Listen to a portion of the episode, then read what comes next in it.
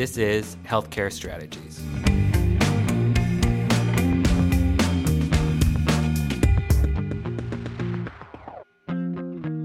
Hello, and welcome to Healthcare Strategies. I'm Jill McKeon, Assistant Editor for Health IT Security. Medical device security is a top priority for many healthcare IT professionals today, especially considering recently discovered software vulnerabilities in medical devices that may pose risks to patient safety. So today our guest is Elizabeth Butwin Mann, America's life sciences and health cybersecurity leader at EY, who is here to talk with us about some of today's most pressing medical device security challenges and how healthcare organizations can mitigate risk. So, hi, Liz. Thanks for joining us. Hi, Jill. How are you? Good. So, I was wondering if we could start by just giving a high level overview of some of the biggest security challenges surrounding medical devices today.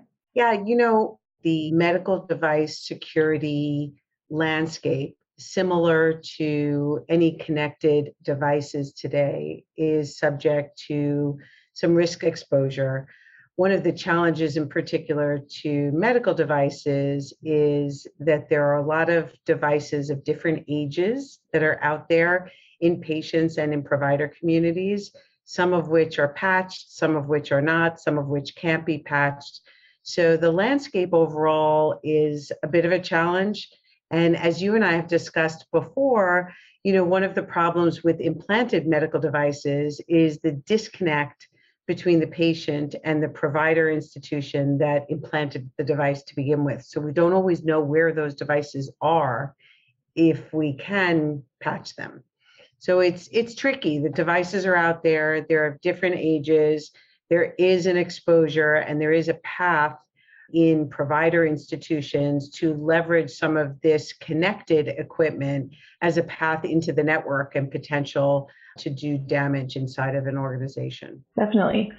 And going off of that, why might bad actors see medical devices as worthy targets for cyber attacks? What makes them more vulnerable than other network entry points?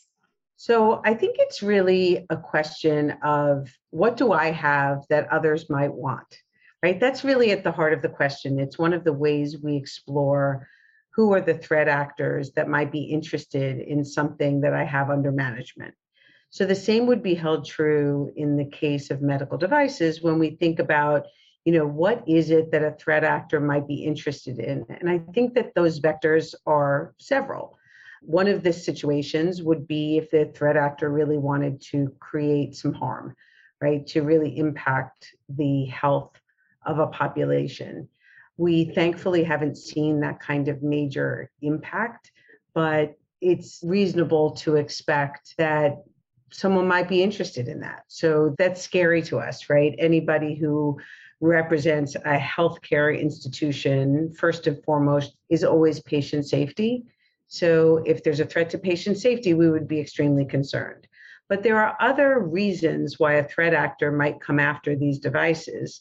One of those reasons could be to access the hospital network, for example, or the network on which that device exists any path into a network is a path where a threat actor could potentially land on a network, gain access to other services, potentially take personal data, healthcare information, interrupt the functionality of a network.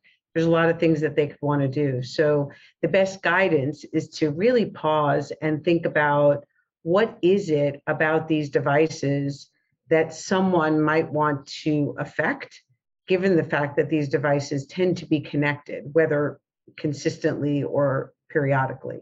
Yeah. So, fortunately, there have been no reported instances of patient harm as a result of medical device vulnerabilities, but research has confirmed significant vulnerabilities that may allow threat actors to manipulate medication doses, along with the emergence of killware or malware deployed with the intent to harm individuals.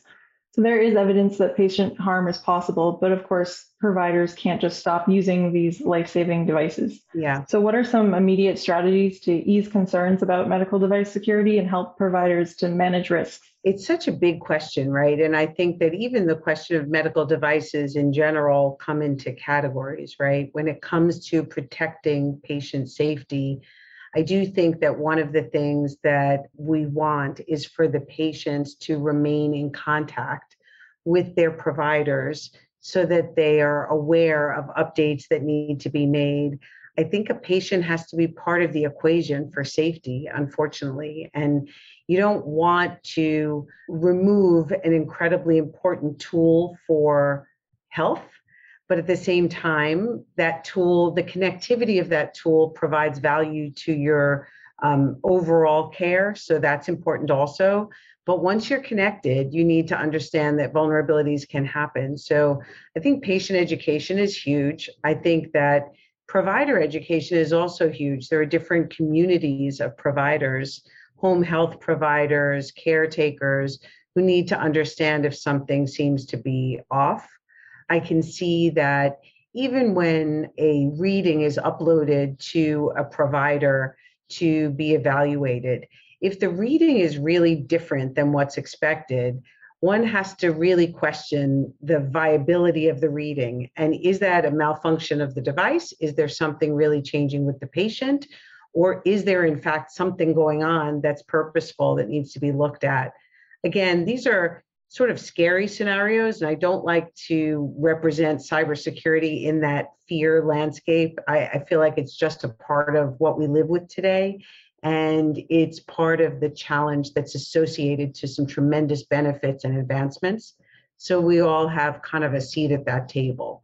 I do recommend that provider institutions and provider practices really take a moment to think about what devices are helping their patients that are connected to the outside world and have an inventory of those devices, maintain some understanding of what the manufacturers are putting out there in terms of patches and updates and things like that. It's got to be sort of an active part of the maintenance of an environment. Yeah.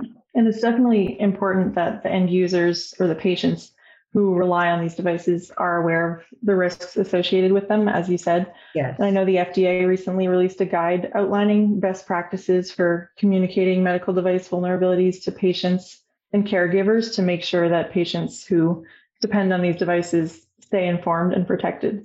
So, how can providers effectively communicate those risks to patients in a clear and actionable way? Yeah, well, one of the things that I think is interesting is that patients are actually starting to also have direct communication to the manufacturers of their devices not only of their devices, of the medications that they take, of the vaccines that go in their arms. The pandemic has created a heightened appreciation for understanding who the manufacturer is of the medicines that you take, of the devices that you use, of the therapeutics that you use for whatever your situation is.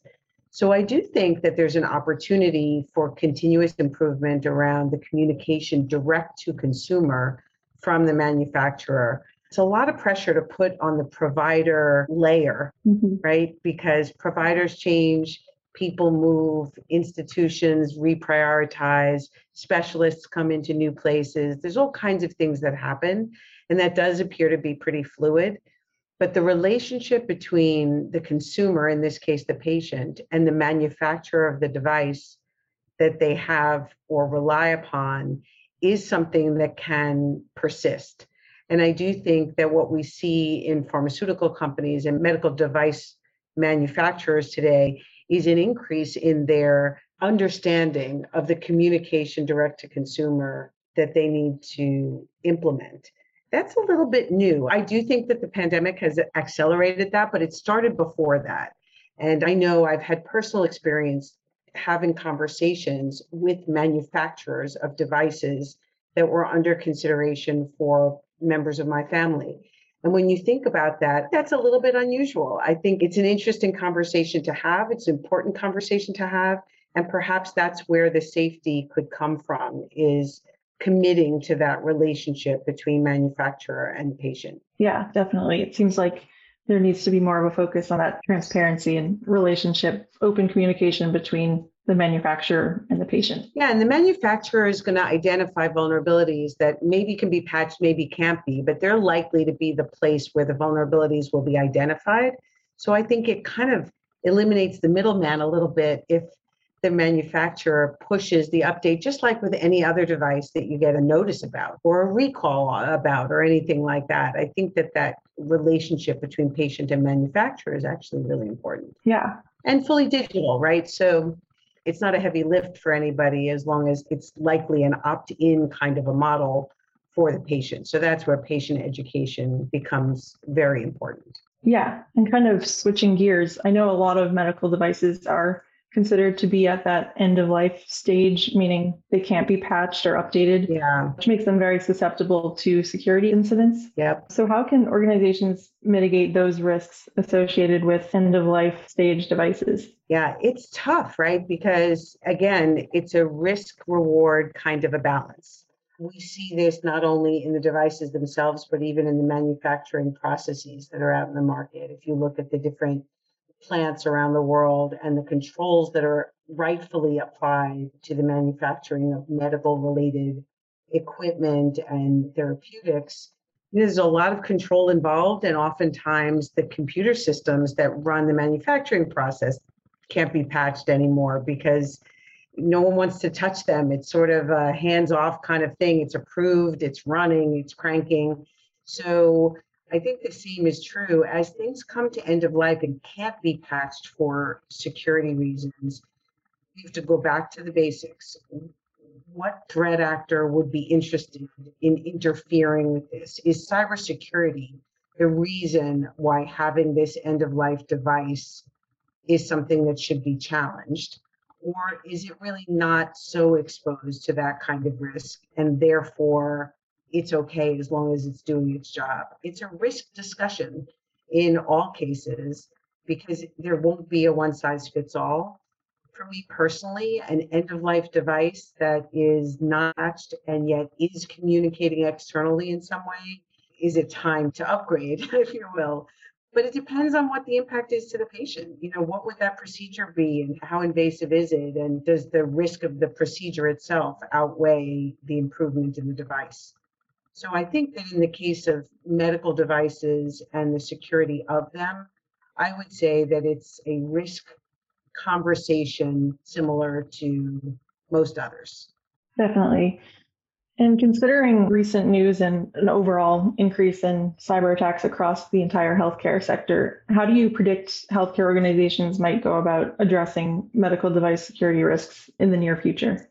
I think that the direction is to view health ecosystems as cooperative parts of the puzzle, right? We talked earlier about the communication between patient and manufacturer. We talked about manufacturer to provider institution, but I think it starts to become sort of like a graph, right? It's lots of things connected to lots of things. And the modern ways of connecting data and connecting information today affords us the ability to have this many to many connectivity. In the case of cybersecurity, what I advocate for is a continued push for the health sector at large to be cooperating with one another. And I think you see a lot of that. And I think that that comes from the heart of their motivations, which is patient safety right? Quality patient outcomes is what drives all of them. And this can pull us together. And the reality is that vulnerabilities from a cybersecurity perspective that affect one product set is bad for everybody. No one wants to see bad outcomes as a result of a vulnerability. Certainly, we don't want to see that. But we also don't want to see impacts to manufacturing overall or a lack of availability of a particular therapeutic or anything that interrupts the health ecosystem overall is bad for everybody.